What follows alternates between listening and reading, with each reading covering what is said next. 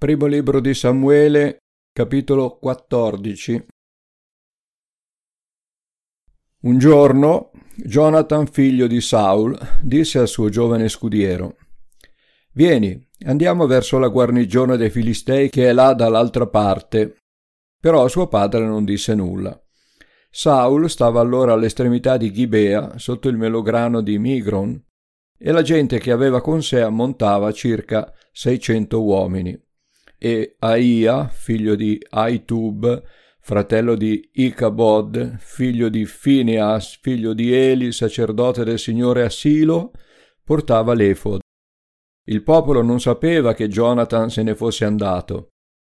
Fra i passi, attraverso i quali Jonathan cercava di arrivare alla guarnigione dei Filistei, c'era una punta rocciosa da una parte e una punta rocciosa dall'altra parte, una si chiamava Boses e l'altra Sene. Una di queste punte sorgeva a nord, di fronte a Michmas, e l'altra a mezzogiorno, di fronte a Geba.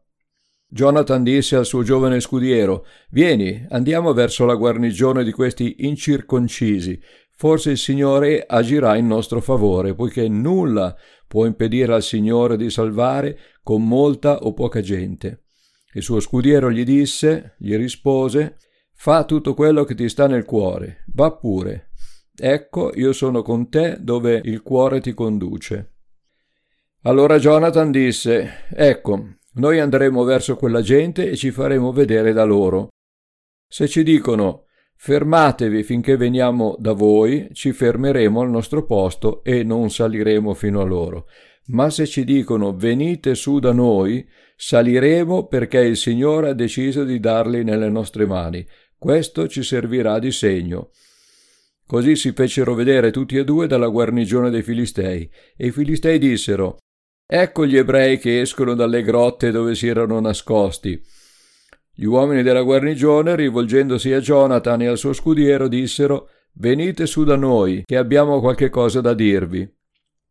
Jonathan disse al suo scudiero Sali dietro a me, poiché il Signore li dà nelle mani di Israele. Jonathan salì arrampicandosi con le mani e con i piedi, seguito dal suo scudiero. E i filistei caddero davanti a Jonathan e lo scudiero dietro lui li finiva. In questa prima disfatta, inflitta da Jonathan e dal suo scudiero, caddero circa venti uomini, sullo spazio di circa la metà di un nugero di terra, circa 1200-1300 metri quadri. Lo spavento si sparse allora nell'accampamento, nella campagna e fra tutto il popolo. La guarnigione e i guastatori furono anch'essi spaventati, la terra tremò e fu uno spavento terribile. Le sentinelle di Saul, a Ghibea di Beniamino, guardarono e videro che la moltitudine si sbandava e fuggiva qua e là. Allora Saul disse alla gente che era con lui: Fate l'appello e vedete chi se n'è andato da noi. E fatto l'appello mancavano Jonathan e il suo scudiero. Saul disse ad Aia, fai accostare l'arca di Dio. Infatti l'arca di Dio era allora con i figli di Israele. Mentre Saul parlava con il sacerdote, il tumulto andava aumentando nell'accampamento dei Filistei, e Saul disse al sacerdote Ritira la mano. Poi Saul e tutto il popolo che era con lui si radunarono e avanzarono fino al luogo della battaglia. Ed ecco che in mezzo ai Filistei la spada dell'uno era rivolta contro l'altro e la confusione era grandissima.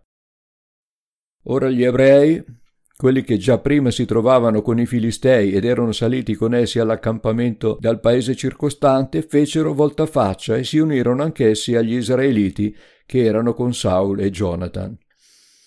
Anche tutti gli israeliti che si erano nascosti nella regione montuosa di Efraim, quando udirono che i filistei fuggivano, si misero a inseguirli da vicino per combatterli. In quel giorno il Signore salvò Israele e la battaglia si estese fino oltre a Bet Aven. La lettura è già chiara da sé, non occorrono spiegazioni, è un fatto storico, non credo che abbiano un, un significato spirituale quei due picchi chiamati Boses e Sene, ma la vicenda narrata in questa prima parte del capitolo 14 è ricca di significati spirituali, vedremo quali. Eh, prima di tutto qualche approfondimento è necessario sul verso 3, dove leggiamo dei nomi strani che se letti superficialmente non ci dicono nulla. Aia è il sacerdote del momento, ma se leggiamo la sentenza di Dio sulla famiglia di Eli, l'abbiamo vista al capitolo 2, eh, versetti da 30 a 36, ci rendiamo conto che questi, questo Aia, non ha un vero ministero sacerdotale perché fa parte della discendenza di Eli, la cui linea sacerdotale è stata interrotta a motivo dei peccati del sommo sacerdote Eli e dei suoi figli. E andiamo a leggere questo, questo passaggio che abbiamo già visto trattando il capitolo 2. Io avevo dichiarato, è il Signore che parla, io avevo dichiarato che la tua casa e la casa di tuo padre sarebbero state al mio servizio per sempre, ma ora il Signore dice, lungi da me tale cosa. Quindi il servizio viene interrotto. Poiché io onoro quelli che mi onorano e quelli che mi disprezzano saranno disprezzati. Ecco, i giorni vengono in cui troncherò il tuo braccio e il braccio della casa di tuo padre, in modo che non vi sia in casa tua nessun vecchio. Vedrai lo squallore nella mia dimora, mentre Israele sarà ricolmo di beni, e non vi sarà mai più nessun vecchio nella tua casa. Quello dei tuoi che non toglierò via dal mio altare rimarrà per consumarti gli occhi e rattristarti il cuore e tutti i nati e cresciuti in casa tua moriranno nel fiore degli anni. Ti servirà di segno quello che accadrà ai tuoi figli, a Ofni e Phineas. Tutti e due moriranno in uno stesso giorno. Io mi susciterò un sacerdote fedele, che sarebbe poi Samuele, il quale agirà secondo il mio cuore e secondo il mio desiderio. Gli darò una casa stabile ed egli sarà al servizio del mio unto per sempre, quindi per tutta la sua vita terrena. Chiunque rimarrà nella tua casa verrà a prostrarsi davanti a lui per avere una moneta d'argento e un pezzo di pane e dirà Ammettimi, ti prego, a fare qualcuno dei servizi del sacerdozio perché io abbia un boccone di pane da mangiare. Phineas era uno dei figli scellerati di Eli che fu maledetto da Dio. Icabod, che significa senza più gloria, era suo figlio, la cui madre morì partorendolo. Ebbe solo il tempo di dargli questo nome, vedendo la maledizione caduta sulla sua famiglia. E con lui si interruppe la linea sacerdotale di Eli, che proseguì probabilmente senza un vero mandato con suo fratello, fratello di, di Aia, Aitub. Quindi Aia era il pronipote di Eli, ma il vero sacerdote per il popolo era Samuele, che rivestiva anche il ministero di profeta. In questa occasione Aia portava l'efod, che era una sorta di grembiule che il sacerdote indossava per consultare il Signore. In questo grembiule c'era una tasca nella quale si tenevano conservati l'Urim e il Tummim. Non sappiamo bene di che cosa si trattasse, forse bastoncini, legnetti o, o cose che venivano gettate per conoscere la sorte che il Signore aveva deciso. Tornando al nostro, al nostro racconto, il territorio dove si doveva svolgere questa battaglia era roccioso, montagnoso, pieno di grotte, difficile da attraversare. E al di sopra di questa valle rocciosa si trovava un altipiano dove i Filistei avevano montato il loro campo. Spiritualizzo. Il terreno dove applichiamo la nostra fede non è mai pianeggiante e comodo, è irto di ostacoli da superare, è spesso un terreno impervio dove le difficoltà ci vorrebbero scoraggiare, ma per chi ha una fede concreta certe sfide si rivelano utili per una vera crescita spirituale. Solo in queste sfide vedremo la gloria di Dio e le vittorie che ci vuole dare. La guarnigione di venti uomini montava la guardia sul confine dell'altipiano, da dove era possibile controllare tutta la valle. Infatti il nostro eroe e il suo scudiero furono subito notati. Jonathan era un uomo di fede e decise di non aspettare un ordine di attacco da suo padre, perché sicuramente avrebbe aspettato invano. Infatti tutto Israele era spaventato, molti si erano nascosti dove, dove potevano, nelle caverne, nelle cisterne, nelle grotte, e altri erano fuggiti addirittura oltre il Giordano, e sappiamo che oltre il Giordano, a est della Palestina, i territori erano occupati da altri popoli nemici come Moab, Ammon. Umanamente avevano un valido motivo per essere spaventati. Abbiamo letto nei capitoli precedenti che i Filistei avevano 30.000 carri, 6.000 cavalieri e una fanteria innumerevole. Erano anche bene armati, mentre in Israele soltanto Saulo e Jonathan possedevano una spada. Sì, era una situazione spaventosa, come quella in cui potremmo trovarci anche noi. Anche a me è capitato più volte di trovarmi in situazioni dove sembrava non esserci nessuna via d'uscita. E molti in certe situazioni si lamentano con Dio. Dio, perché mi capita questa e quest'altra cosa? Perché non mi hai protetto?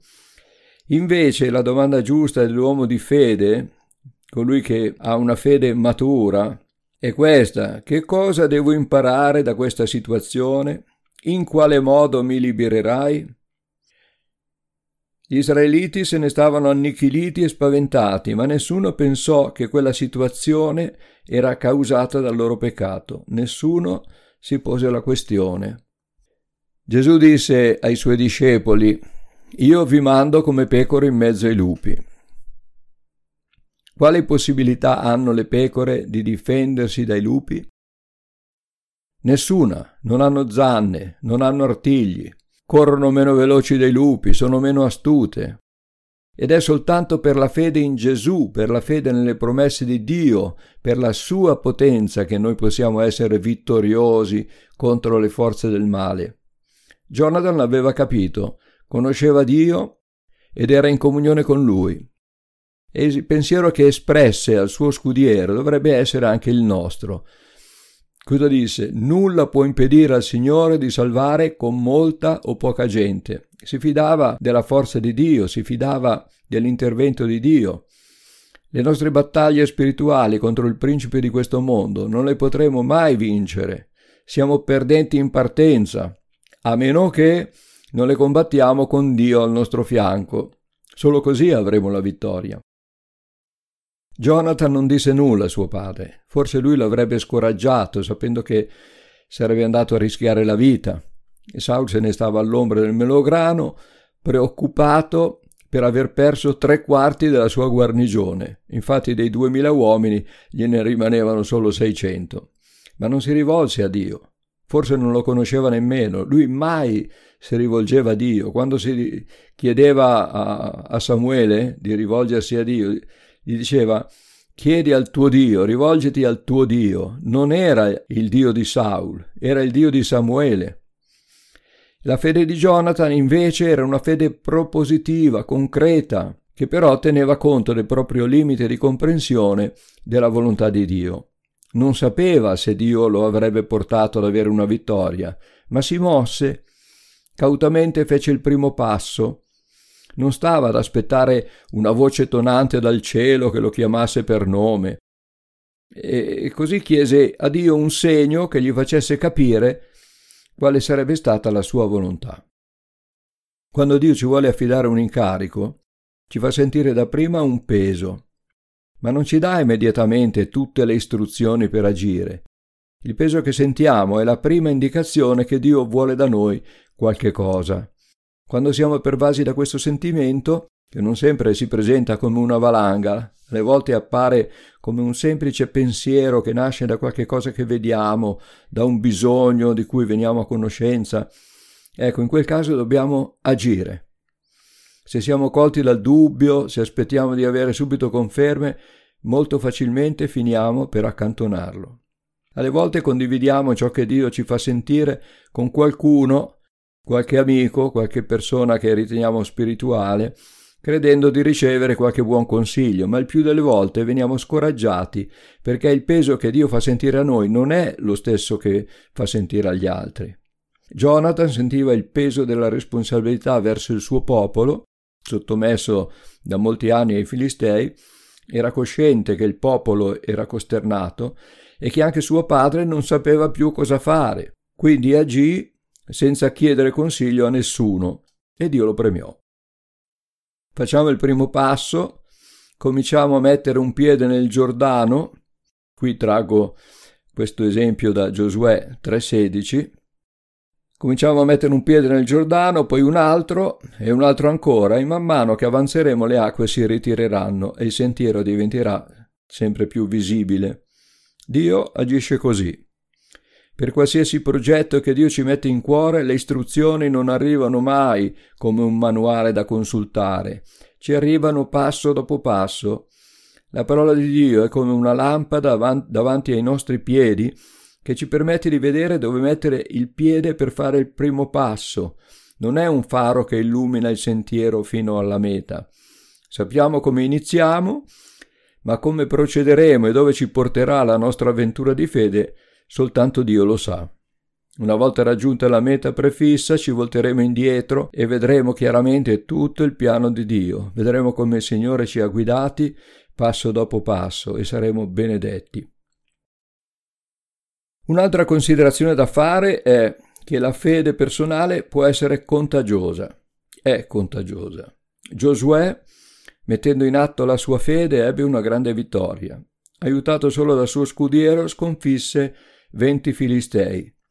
Che cosa sono venti uomini in confronto alle migliaia di filistei armati di tutto punto pronti per la battaglia? Poca cosa. Eppure questa prima vittoria della fede scatenò una reazione a catena che portò il panico in tutto l'esercito filisteo. Consapevoli della loro superiorità non si aspettavano un'azione così azzardata da parte dei due israeliti. Venivano anche scherniti da quei due soldati che li vedevano arrivare e dissero ecco due israeliti che sono usciti dalle grotte dove si erano nascosti. In quell'occasione ci fu anche un terremoto e quindi spaventati, in preda al terrore, i filistei persero la testa e cominciarono a uccidersi l'un l'altro, credendo di trovarsi di fronte al proprio nemico. E Saulo e tutto Israele si presero di coraggio e agirono a loro volta. Uscirono dai loro nascondigli, smisero di fuggire, e anche quelli che per paura si erano uniti ai Filistei fecero voltafaccia c'è sempre qualcuno che si schiera dalla parte dei più forti. La fede di un uomo solo, comunque, condivisa e incoraggiata dal suo scudiero, diede il coraggio di agire a tutti gli altri. Eppure avevano ucciso soltanto venti uomini. Alle volte è sufficiente un piccolo passo di fede, una piccola conquista per infondere coraggio anche ad altri. Saul fu così incoraggiato nel vedere che nel campo filisteo c'era tutto quel trambusto che non volle attendere le consultazioni che il sacerdote stava facendo. Quando leggiamo nel versetto 19 ritira la tua mano, significa lascia perdere, non mi interessa più conoscere la volontà di Dio, devo andare in battaglia subito. Era talmente pressato di partire, è sempre stato molto impetuoso Saul. Il suo era un atteggiamento sbagliato, era troppo impulsivo e troppo sicuro di sé, ma la sua determinazione in questo momento ci fa capire quale input gli avesse dato l'azione di Jonathan. Quindi, alla fine di tutto questo discorso, come concludere? Impariamo anche noi da questo episodio ad avere una fede propositiva, coraggiosa, vittoriosa, sapendo che è il Signore che combatte per noi in tutte le situazioni difficili della nostra vita. Ecco, ci fermiamo qui per oggi. Il Signore vi benedica e vi dia modo di meditare sulle cose che abbiamo detto quest'oggi. Pace a tutti.